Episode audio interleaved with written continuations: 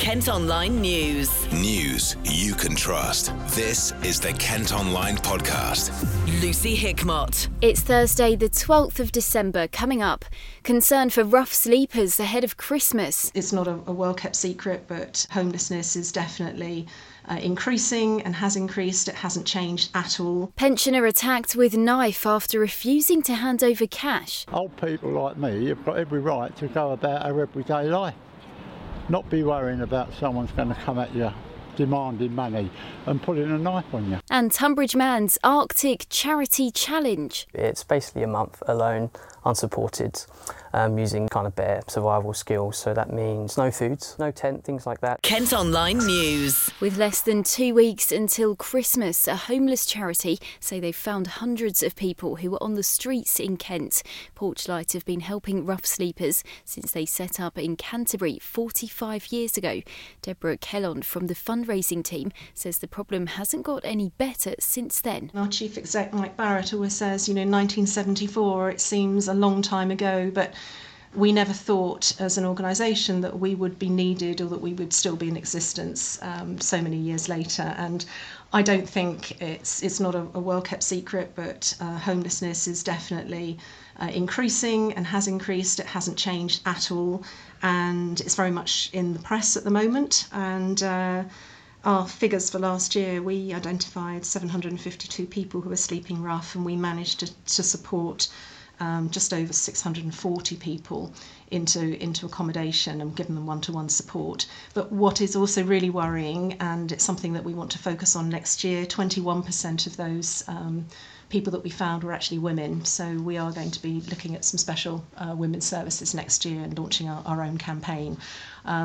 Again, I think sometimes we talk about with other charities, sometimes that it perhaps doesn't sound that many people that we've helped because they compare to a medical charity, but it's more than anyone should actually have to endure. And even one person sleeping outside, particularly this time of year, is when people focus on it, but it's happening all the year and throughout the county. So we do need that support. We're running our Christmas appeal at the moment, as are lots of other homeless charities. We'd be really, really appreciative if they could make a small donation to our Christmas appeal.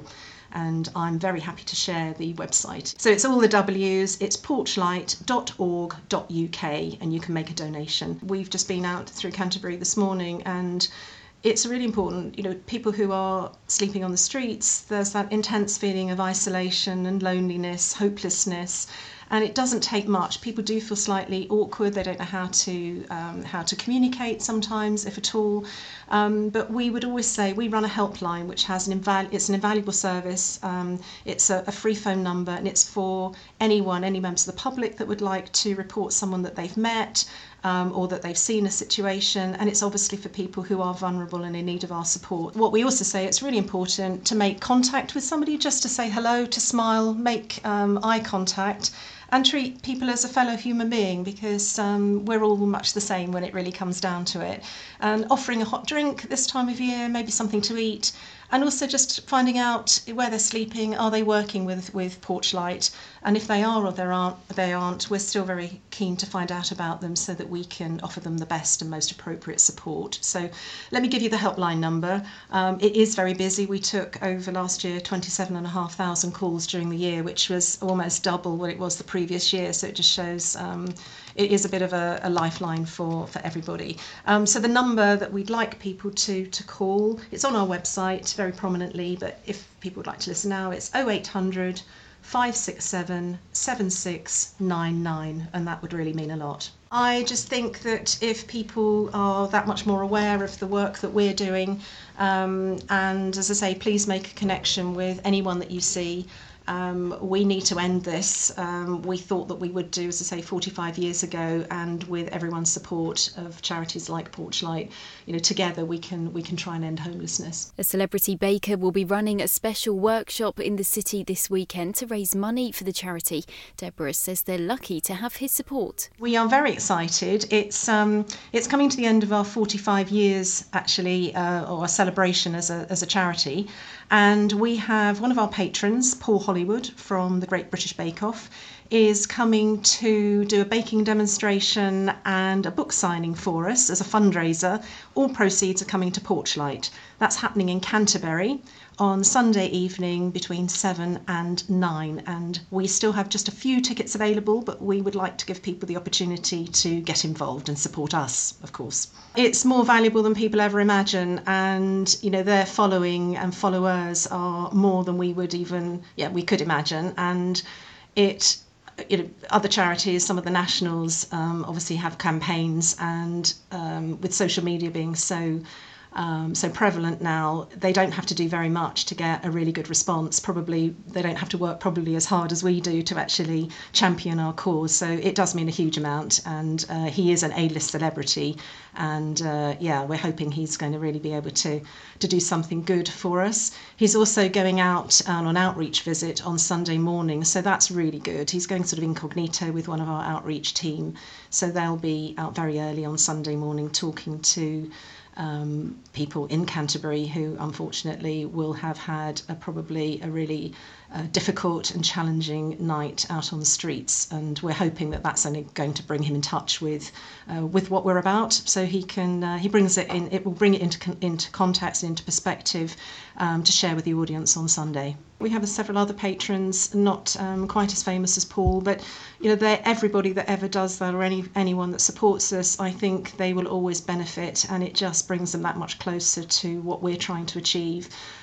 Because, as we always say, it could be anybody, and it does make a big difference if you've connected with somebody that you've met as well, and they can then obviously go off, be ambassadors, and talk about what Porchlight does for the community in Kent. He's famous for his killer mince pies, so he is demonstrating how to make the perfect mince pie, and has now thrown in something different into the mix, and it's a sweet celebration bread which has got apricots in it, which all sounds rather intriguing. So we're all obviously going to be making those different dishes when we've heard from the master.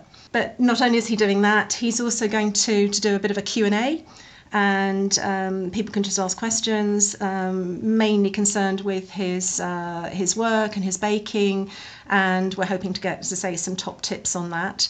And he's also going to do a book signing. So he wrote a book a couple of years ago called A Baker's Life, and we're selling books, special event price, only £15 that Paul will sign, and have a chance to chat with people while he's doing that. So I think that's adding a bit of celebrity sparkle to, as I say, to our 45th anniversary year. And if you want to buy a ticket for Paul's event on Sunday, it's £25. So we have just a few tickets left, but same website, porchlight.org.uk, and it's / Paul Hollywood, and that'll take you straight to the event page. Kent Online reports. A man's been jailed for 7 years after hitting a man around the head with a pool cue at a pub in Ramsgate after mistaking him for someone else.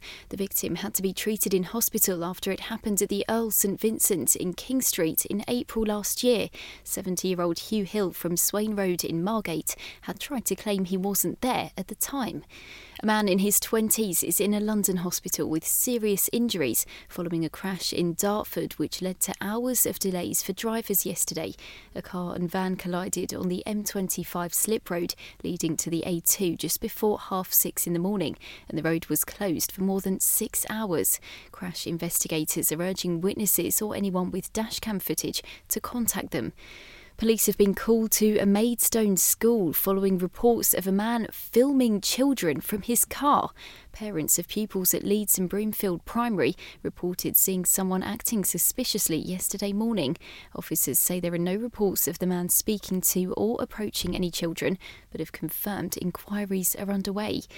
A Gravesend man has been telling us about the moment he was attacked with a knife after refusing to hand over cash. 72-year-old David Cook was targeted in broad daylight in the town. Christina's been finding out from him exactly what happened. Well, it's 2 weeks ago. It was on a Wednesday, 2 o'clock in the afternoon. Went to the cash point. Guy was in front of me, doing whatever he was doing. He stepped aside. I went to the cash point. I was aware of the guy who was in front of me had stood to the side.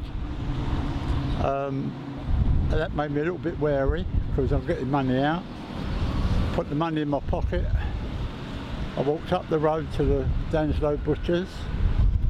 and came up, went into the paper shop, got a bottle of drink, then making my way to my car, which is outside Bennett and Browns, and I was aware of someone behind me, and I turned and he went, "Money." I looked down, he had a knife in his right hand. I told him to do one. I can't take my eyes off the knife, that is the worrying bit. And I said, "Don't do nothing silly with that knife." I was like in a state of shock. I was in shock. He then stepped back, got the knife and sort of went like that, caught my hand and went. I by this time had backed off and gone into the flower shop, explained to the lady what had happened. I phoned the police, waited for the police, they turned up, they asked me to go back to the Nationwide to look at CCTV, which takes a bit of time because there's a Data Protection Act, I think. And I looked out the window with the police officer, and the police officer said to me, "Is that him?"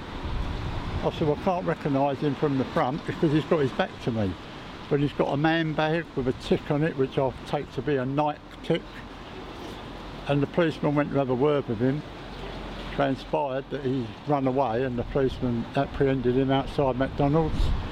Then they walked back up here with a guy in cuffs because their car was parked up near where I was, and the officer come in and said that they'd arrested him and they found the knife on him. And then the lady said that they've got him on CCTV outside the Nationwide. But I mean, it left me shocked, you know. What if it was, you know, a little old lady, bless her heart. But nobody's got the right to come up to anyone with a knife demanding money. So obviously this happened in broad daylight, and you know, do you come up to Gravesend frequently? You know, is it something that's... Well, yeah, I mean, I've lived here all my life. I mean, I had at one point in my life, I had a pub in Gravesend. But Gravesend, people moan about it, but it's the people that live here need to take responsibility for what they do while they're here. Old people like me have got every right to go about our everyday life, not be worrying about someone's going to come at you demanding money and putting a knife on you. Can you just describe to me what happened when you realised, you know, when you saw the knife? Well, my main concern was that he stuck it in me. That's, you know, you can't put that into words.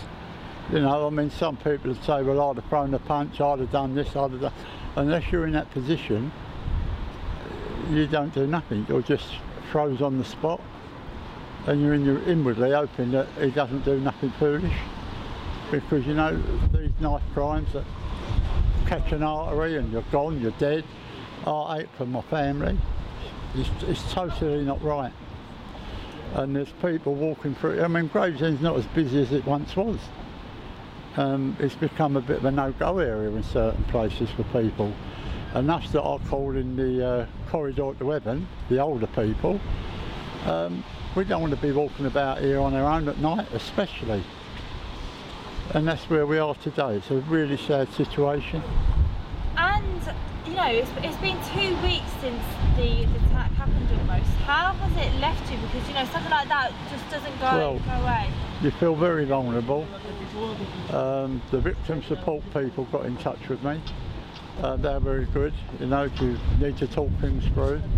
But what I find is you just want to sort of get home, lock the front door, and it's another day over in it, really. But it's definitely made me feel a lot different to how I once felt.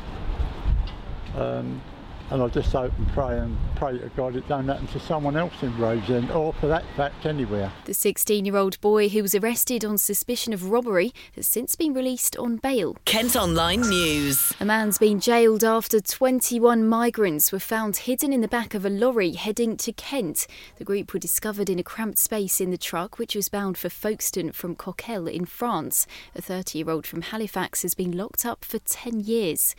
A mum's urging whoever stole her disabled daughter's mobility vehicle from their home in Northley to return it. The specialist wheelchair was inside a Land Rover, which was taken from Painters Ash Lane on Tuesday night. 2-year-old Willow has spina bifida and needs the equipment to move around. A Kent school has launched a food bank to help children who might be going hungry over Christmas. Luton Infant and Nursery is in one of the most deprived areas of Medway, with 4 in 10 pupils entitled to free school meals. The head teacher says youngsters often arrive for class without having eaten, and she doesn't want any family to go without during the festive season. Conservationist David Bellamy has been described as an icon following his death at the age of 86. The broadcaster passed away yesterday morning. He also used to be an honorary patron of the KM Charity Team in Kent, supporting Walk to School initiatives. Simon Dolby founded the charity in 2000. I was so sad and distressed to hear the news of David Bellamy's passing at the age of 86. The naturalist and broadcaster was so supportive of not just myself as the founder of the KM Charity Team, but the charity and its staff in general over those early years of the charity's launch and foundation. We shared a lot of values in the sense of our passion for green travel and trying to encourage the next generation to be as committed and enthusiastic about walking to school and green travel in all its forms. And he really got the fact that what we were trying to do was educate the next generation to become ambassadors to take those green messages forward. So it really is great sadness to hear that David has passed away. Kent Online reports. 4 cars have been destroyed in a garage fire in Maidstone. 3 fire engines were sent to Commodore Road yesterday afternoon. Crews managed to stop the blaze from spreading and put out the flames. No one was hurt, and it's not known yet how it started. At kentonline.co.uk you can see a picture of a man police are looking for after cash and bank cards was stolen in Borough Green near Sevenoaks.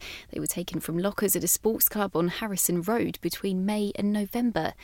Now, Ashford has been recognised in a national award scheme for work to welcome Syrian refugees. Since 2015, 135 people who've been displaced by conflict in the Middle Eastern country have made the town their home.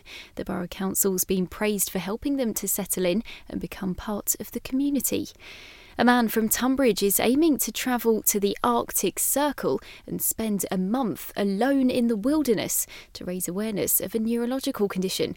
Frank Sinek is hoping to raise money for charity Reserve Ret. Rett mainly affects little girls, making it difficult for them to speak, walk or use their hands. He's been telling Louisa on KMTV more about the challenge. There's a lot to it basically, but on a simplified sort of scenario, it's basically a month alone, unsupported, using kind of bare survival skills. So that means no foods. I'm getting pestered a bit, so I've had to take 2 days worth of kind of emergency rations, but after that it is literally what I find, what I can use and what's around there. So that'll mean a lot of ice fishing, so it's a good thing I like fish. Plenty of water, obviously, just need to boil it up and so on, but no tent, things like that, so it will be...